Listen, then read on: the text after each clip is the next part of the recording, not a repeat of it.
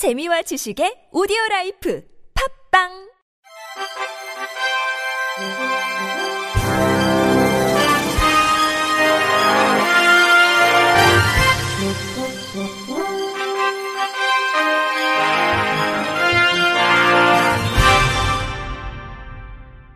청취자 여러분 안녕하십니까? 5월 19일 금요일 KBS 뉴스입니다. 국회 교육위원회가 지난 17일 장애인 평생교육 법안에 대한 공청회를 개최한 가운데 장애인 평생교육의 진흥과 활성화에 대해 여야 국회의원과 진술인 모두가 공감했으나 장애인 평생교육법안 제정 필요성에 대해서는 의견이 엇갈렸습니다. 중부대학교 김기룡 교수는 평생교육법이 2016년 개정되면서 장애인 평생교육에 대한 내용이 추가됐지만 전문 인력 배치 기준 부재와 장애 특성을 고려한 지원 미비 등 장애인 평생 교육을 활성화하기엔 한계가 있었다고 지적했습니다. 이어 별도 입법 추진 필요성에 대해 여러 의견이 있겠지만 현행 평생교육법의 한계와 국가 역할 확대를 통한 지역 간 격차 해소, 해당 법안 제정으로 인한 사회통합 기여 전망 등을 이유로 장애인 평생교육법은 제정돼야 한다고 강조했습니다. 서울여자대학교 신민선 교수는 장애인을 위한 평생 교육 참여를 확대하는 것은 적극 찬성한다. 그러나 장애인을 위한 평생 교육법을 별도로 제정하는 것이 더불어 살아가는데 바람직한 해답인지 묻고 싶다며 별도의 법을 따로 제정하는 것은 득보다 실이 많다고 우려를 표했습니다.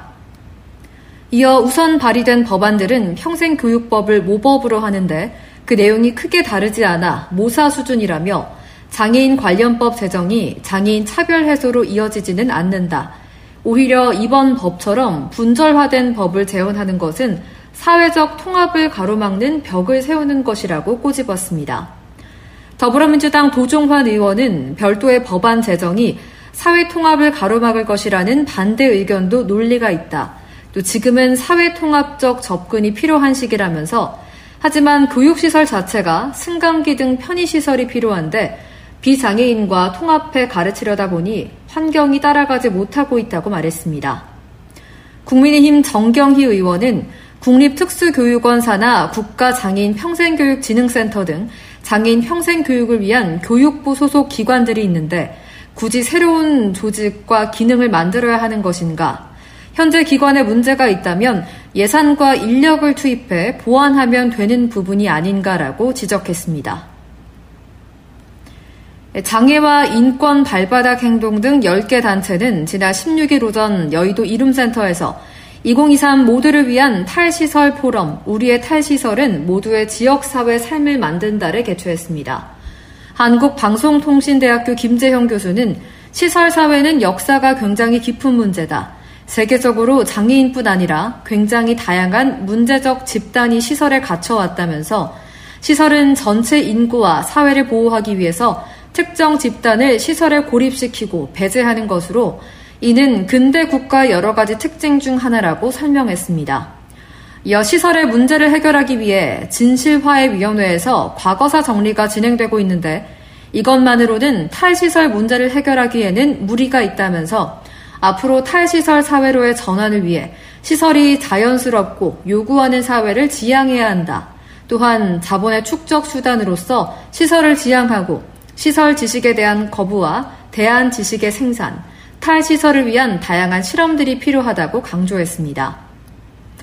장애와 인권 발바닥 행동 김정아 활동가는 장애인 탈시설 지원법, 장애인 권리 보장법 등 탈시설 권리의 법적 근거를 만들기 위한 입법이 추진되고 있지만 이뤄진 것은 없다면서 장애인 탈시설 권리 실현을 위해 탈시설 권리를 혐오하는 정치인과 조직의 사실 왜곡을 바로잡아야 하고 유엔 탈시설 가이드라인을 중심으로 한 탈시설 정책 수정과 입법이 추진돼야 한다고 피력했습니다. 장애우 권익문제연구소 정신장애인 사회통합연구센터 배진영 부센터장은 정신장애인 시설화 속에서 여전히 관행적인 불법 강제 이송과 비자의적 입원이 이뤄지고 있다며 정신장애인의 탈, 탈원화 탈시설을 위해서는 유엔 장애인 권리 협약에 기반한 법적 개선과 재정 효율성 제고, 정신의료 등 다양한 이해관계를 고려한 치밀한 국가 정책이 요구된다고 강조했습니다.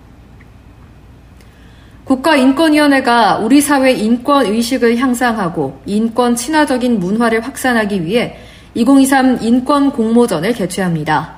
주제는 올해 세계 인권 선언 75주년의 의미를 되새기며 우리 주변에서 발생하는 차별, 혐오 문제 및 다양성 존중으로 분야는 포스터와 영상입니다.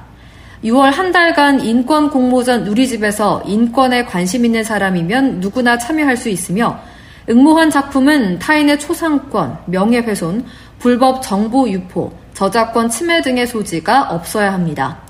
인권위는 접수 작품에 대한 심사를 거쳐 분야별 대상을 포함 최우수상, 우수상, 장려상 등 총 24편을 선정해 국가인권위원장상과 상금을 수여할 예정입니다.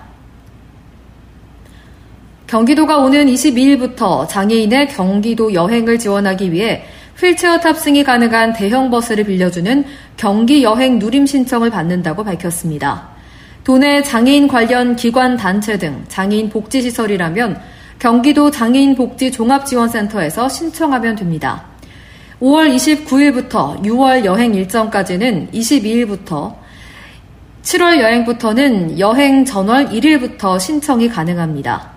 휠체어 탑승이 가능한 대형 버스 두 대가 매일 운행하고 이와 별도로 월 2회 주말을 활용해 전국 등록 장애인과 동반인을 대상으로 도내 무장애 관광지 코스를 선정해 버스와 함께 관광 프로그램을 제공하는 온 동네 경기 투어 버스도 운영합니다.